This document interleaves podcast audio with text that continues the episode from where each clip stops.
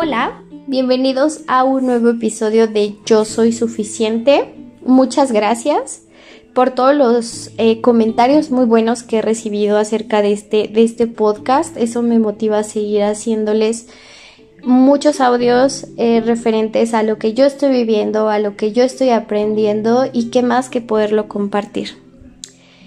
En este nuevo episodio vamos a hablar de un tema que es un poco complicado pero la verdad es que eh, cuando, cuando logras hacer esos cambios en tu vida o logras dejar ir esas situaciones y esas personas es algo maravilloso porque ya ves como el otro lado de la moneda. El tema de hoy es soltar para avanzar. Y me encantaría poderles compartir el, el nombre de un libro muy muy bueno que se llama Camino de Lágrimas. Y les voy a compartir un pedacito que a mí me encantó y dice, cuesta soltar aquello que amamos, duele sentir que no somos amados, pero en ese dolor estamos creciendo y madurando. Si soltamos, dejamos atrás parte de nuestra historia y nos abrimos a lo desconocido. Dejar ir es clave, no es fácil, no es simple, pero eh, a medida que transcurra el tiempo y hagas eh, este ejercicio de soltar, todo va a ser de una manera mucho más bonita para tu vida. Como tal, cuando tenemos una separación, en específico lo hablo porque es lo que yo estoy viviendo, realmente no tenemos un manual, un manual que nos diga el paso uno es hacer esto, el paso dos es así, el paso tres ya tienes que vivir esta parte, el paso cuatro no es así, no existen tampoco tiempos, tampoco ese tiempo donde podamos eh, decir, bueno, en un mes ya estoy pasando una etapa, en el segundo mes ya estoy pasando otra etapa. No. Esto va a depender 100% del el trabajo que hagamos nosotros mismos y de qué, pues, qué ímpetu le pongas a esta situación y, y cómo quieras ir sanando. Seguramente creo Creo que ahora es el acto de amor propio y a la otra persona más grande que puedas hacer, soltar cuando aún amas o cuando, cree, cuando creemos que amamos. Y a mí me empezaron a pasar muchas cosas por la cabeza y me empecé a preguntar cómo dejo de tener esa esperanza de un regreso. ¿Por qué se tuvo que ir así? ¿Por qué no podemos seguir juntos y arreglar nuestra relación, arreglar nuestro matrimonio, seguir teniendo una familia muy bonita, ¿por qué no me ama? ¿En qué fallé? Y muchas situaciones así. Y a lo largo de este tiempo, de estos dos meses y medio, em, vi que la verdad no es un sacrificio o un adiós, sino un gracias por lo que aprendí y a tener pues esa conciencia de que eso yo ya, o sea, de lo que ya no se sostiene por sí mismo, hay que transformarlo Soltar implica dejar todos esos miedos a la soledad, renunciar a, esa parte de, de este proceso de nuestra vida. Significa desprendernos para reformular nuestras creencias, a desprendernos de ese ego, de ese control, de ese rencor y tener ese espacio para situaciones nuevas y mejores. Y aquí viene algo bien importante. Quien quiere recibir debe tener preparado el corazón para acomodar esa nobleza que no sabe de egoísmos y ni de tormentas interiores. O sea, cuando yo descubrí esa parte de mi cabeza fue así de boom, ¿no? O sea, no puedes controlar lo que, lo que está externamente, pero sí puedes controlar tu ego y tu necesidad de, de tener todo en orden. Y también aprendí que no tenemos que buscar a otras personas porque van a tener esa función de salvavidas. O sea, al final no vas a, no vas a desprenderte, no vas a soltar ah, como tal esa situación o no vas a tener esa introspección de decir, esto es lo que tengo que sanar, esto es lo que tengo que hacer, esto es el motivo por el cual yo estoy viviendo esta parte y esto es lo que a mí me dejó ese aprendizaje y tengo que sanar esta lista de cosas porque vamos a cambiar el demonio, pero el infierno va a ser el mismo. Y también aquí aplica lo que dicen de un clavo saca otro clavo. Eso es una total mentira, una total mentira. Y, caemos como en todas estas em, creencias falsas de no, pues este, si estoy con alguien más me va a hacer olvidar y demás. No, lo único que vas a hacer es, estás, me, me encanta cómo hacer esta comparativa de estás en un mar abierto, estás eh, nadando y estás solo y sientes que te estás ahogando y ves un salvarte temporalmente de ese salvavidas y lo único que vas a hacer es que vas a utilizar esa persona en el tiempo que te tarde llegar a la orilla que es tu meta que es sanar y avanzar. Entonces, ¿para qué lastimar a más personas en este proceso? Y aquí viene algo que es súper importante, que no, que no paguen justos por pecadores, ¿no? Eh, el dolor de saber que no te ama es muy difícil y yo lo estoy viviendo. La verdad es como que de las cosas más difíciles porque pues ya creías que tu vida estaba hecha con esa persona, había planes, proyectos, mm, muchas situaciones y te sientes en una en un lugar sin salida. Busca buscas ayuda en, en, personas, en libros, en audio, en todo lo que crees que pueda darte una respuesta, un consuelo, ese alivio. Y es, es, tormentoso hasta cierto punto porque no encuentras como ese orden, pero poco a poco, con los días, créeme que va, que va a ir cesando esa sensación de ansiedad y, y vas a empezar.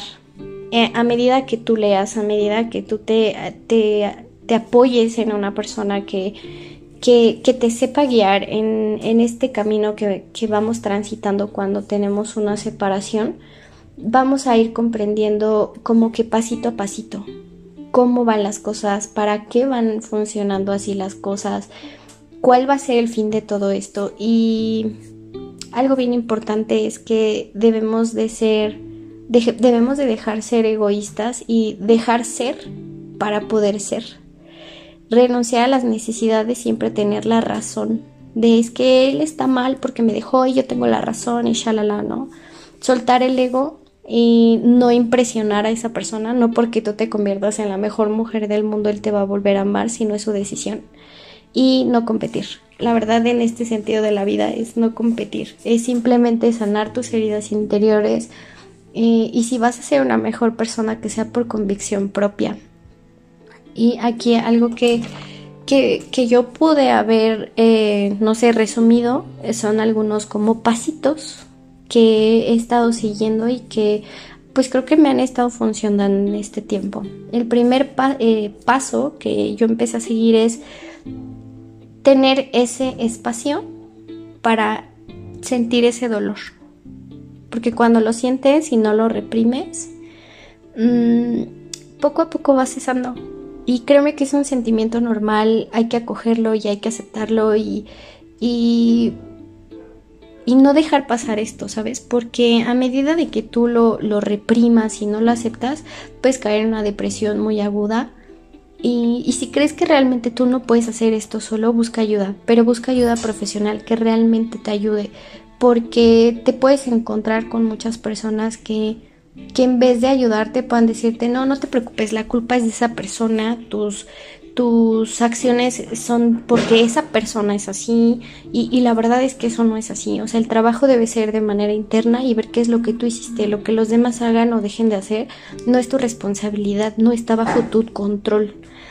Eh, tener cuidado, por ejemplo, con la comida. Yo les puedo compartir que dejé de comer por muchos días y estoy todavía en ese proceso de adaptación de mis horarios de comida, de comer bien, porque literalmente se me fue el hambre. Yo no comía, yo no dormía, aún me cuesta muchísimo trabajo dormir, pero ya, ya va un poco más regulado, controlado.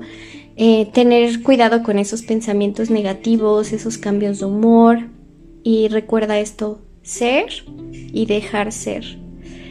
El otro punto que a lo mejor yo se los puedo resumir es tiempo para sentir tu pena, vívelo, permítete sentirte eh, todo ese, pues sí, sentirte tal cual, o sea, sentirte herida, sentirte rechazada, sentirte y acéptalo para que puedas ayudar a sanar más rápido tu corazón, ya que no lo debemos de esconder, no lo debemos reprimir, sino sacarlo, vivirlo para poder avanzar.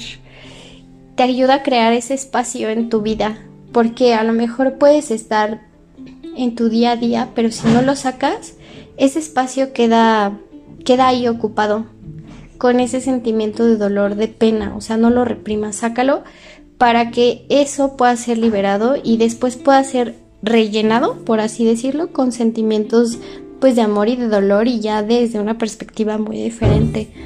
Camina, no caigas en la desesperación. Si crees que tienes muchos momentos de, ansiedad, camina, camina en la naturaleza, vete a caminar, ponte a escribir, ponte bien bonito, bonita, arréglate, comienza a darte ese ánimo como si fueras tu mejor amigo. ¿Qué le dirías a tu mejor amigo? Ánimo, no puedes quedarte en tu cama, no puedes quedarte en tu casa, no puedes eh, deprimirte y le dirías muchas cosas, pues vete al espejo y háblate como si fueras tu mejor amigo o amiga. Eh, y lo importante es que este proceso no te dure mucho tiempo porque si no el duelo ya se vuelve patológico y pues no queremos eso y más si tienes familia que dependa de ti pues debes de salir adelante. No podemos controlar a las demás personas. O sea, eso nos debe de quedar súper, súper claro. No podemos controlar los sentimientos de las demás personas ni mucho menos lo que vayan a hacer las demás personas o en este caso pues parejas o situaciones de las que tú estés viviendo algún tipo de, de, duelo o de querer soltar a algo o a alguien. ¿Por qué? Porque las personas tenemos libre albedrío y no podemos, o sea, decir, porque yo quiero que me ames, me vas a amar. No, eso no lo podemos hacer. No podemos obligar a alguien a amarnos. Lo único que controlamos son nuestros pensamientos, y no, no caigas en esa parte de convencer a alguien para que se quede. Lo más padre es, es, es estar con alguien que quiera estar y que quiera permanecer a tu lado. Las personas estamos donde queremos estar. Y esa es una frase que, que muchas de las personas que me conocen les pueden decir que digo, claro que sí, las personas estamos donde queremos estar. Entonces, si no quieren estar contigo, si no, o tú no quieres estar con alguien, puede ser el caso, pues no te pueden obligar, no pueden, o sea, no, no se puede. Podemos controlar la respuesta a nuestros sentimientos, sí, o sea, si vives una herida de rechazo, sí podemos controlar esos sentimientos, el cómo lo tomo. Pues darnos ese espacio para no estar con esa persona, eso es como lo ideal de los pasos a seguir, vivir cosas o situaciones sin esa persona no ser cruel o desagradable. En este caso, por ejemplo, pues yo tengo hijos con esa persona, entonces pues no caer en esa crueldad o en ese trato desagradable porque pues necesitamos tiempo para sanar. Y pues hay muchos sentimientos de por medio cuando hay alguna situación así, entonces trata de ser lo más, lo más cordial, tú como mujer o tú como hombre, para que esto pueda ser como lo más rápido posible. Habla con tus amigos o con personas diferentes, elimina a esa persona de todas tus redes sociales porque es una tentación. La verdad es que quien no diga que, que, ver como ese tipo de publicaciones así es una, o sea, no es tentación, claro que sí es una tentación y eso puede llegar a, hacer que, a que recurras a, a ver y a que te cause dolor y a que te cause muchas cosas. Entonces, pues como que tomar ese espacio de no saber de la persona expresa lo que sientes, no reprimas. Acepta que es doloroso, pero no sufras. No te sientas mal.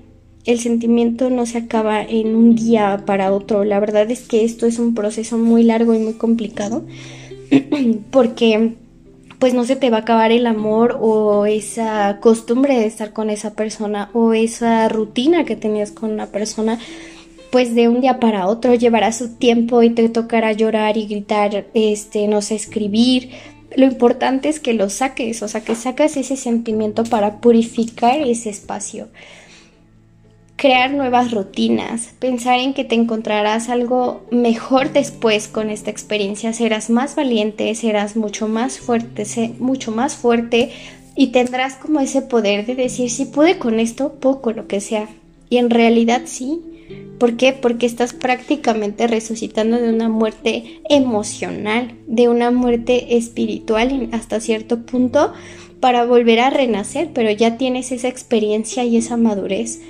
Y algo que a mí me funcionó mucho, mucho, mucho fue hacer una lista de las cosas buenas y malas de estar con, con mi expareja para valorar qué es lo mejor para mí. O sea, esa lista sí la hice y créanme que pues sí fue algo descompensada esa lista y me di cuenta que pues que realmente lo mejor para mí era estar sola. Y no me culpo a partir de eso y no lo culpo, sino simplemente es aceptar lo que estoy viviendo y que es lo mejor para mí. Enfocarme en, en olvidarlo, en ya no tener una rutina con él, en hacer eso un hábito, en no recordarlo.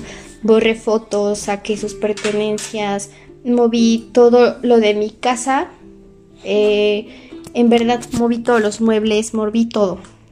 ¿Y por qué moví todo? Porque decidí no recordar como espacios a similitud. Entonces la verdad es que eso me ha ayudado bastante. También he sabido que muchas personas después de una ruptura así, pues lo único que quieres es anestesiar tu cerebro y pues recurren al alcohol.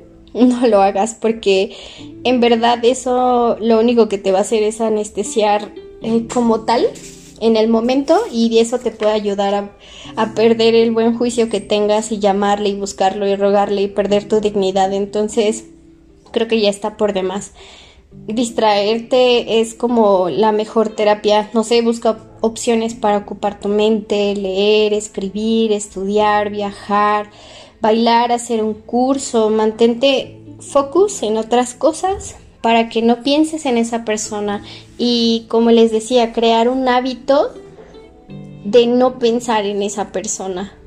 Eh, hacer otras cosas para ti y saber que mereces amor y así como hiciste una lista de las cosas, o como yo en este caso hice una lista de las cosas que, como para evaluar lo bueno y lo malo de vivir con esa persona, también hice una lista de las cosas buenas que yo tengo, de que soy merecedora de amor, de, que me tengo que apoyar de todas mis virtudes y encontrarme a mí, recordar qué se siente ser yo dedicarme a mi crecimiento personal, mi crecimiento como mamá, mi crecimiento espiritual para poder hacer la diferencia y, hacer como todo estas, este tipo de, de técnicas para saber que puedo desarrollar situaciones mucho más sanas y de amor bonito. O sea, y, y entendí que mi vida va a cambiar cuando deje de esperar algo de alguien porque todo lo que tengo que hacer es esperar todo de mí y para mí. Entonces, em, a grandes rasgos, no es como un manual, pero sí son como algunas cosas que yo pude seguir y tuve que aceptar. Aceptar, creo que eso es lo más complicado, que algunas personas son parte de tu historia, que ya pasaron por tu vida, que no son tu destino y no son, eh, no es por el hecho de que, de que de que no estén en tu vida, o sea, tu vida se va a parar. Al contrario, vas a avanzar y serás la mejor versión de ti para ti y apreciarás todo de una manera más bonita. No podemos vivir frustrados.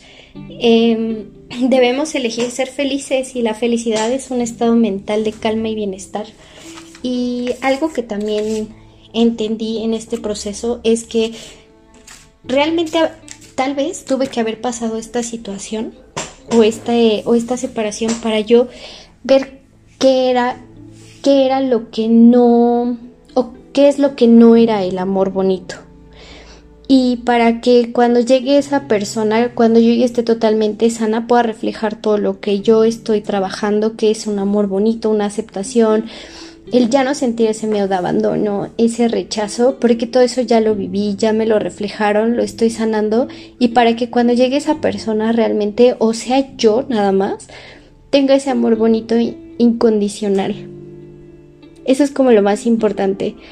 Eh, les dejo una super frase que me encantó, que dice suelto, entrego y agradezco, porque hay que dejar ir lo que no quiere quedarse, lo que pesa, lo que es falso, para permitir así en nuestro corazón solo se quede lo que es auténtico.